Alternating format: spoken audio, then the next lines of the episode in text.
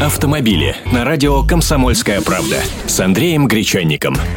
Здравствуйте! Сегодня снова о двух автоновинках – бюджетных – Вазовский бестселлер «Лада Гранта» обзавелся еще одной комплектацией с новым двигателем объемом 1,6 литра и мощностью 106 лошадиных сил. В оснащении версии люкс за 405 900 рублей помимо всего прочего войдут фронтальные подушки безопасности, противотуманные фары, сигнализация, антиблокировочная система АБС, электростеклоподъемники, электропривод и обогрев наружных зеркал, обогрев ветрового стекла, парктроник, датчик дождя, система автоматического включения фар, кондиционер, а также мультимедийная система с 7-дюймовым сенсорным дисплеем.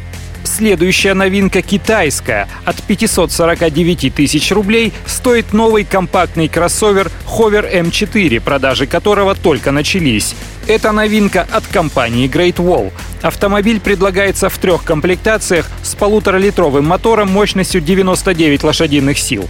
Коробка передач пятиступенчатая механическая, привод передний. В стандартную комплектацию входят фронтальные подушки безопасности, АБС, автоматическая блокировка дверей во время движения и детский замок, а также штатная противоугонная система, камера заднего вида, легкосплавные диски 16 радиуса, кондиционер, электрический привод стеклоподъемников, CD, MP3 магнитола и мобилайзер. За 596 тысяч рублей будет уже климат-контроль, люкс электро электроприводом, подогрев передних сидений, электропривод и обогрев зеркал заднего вида.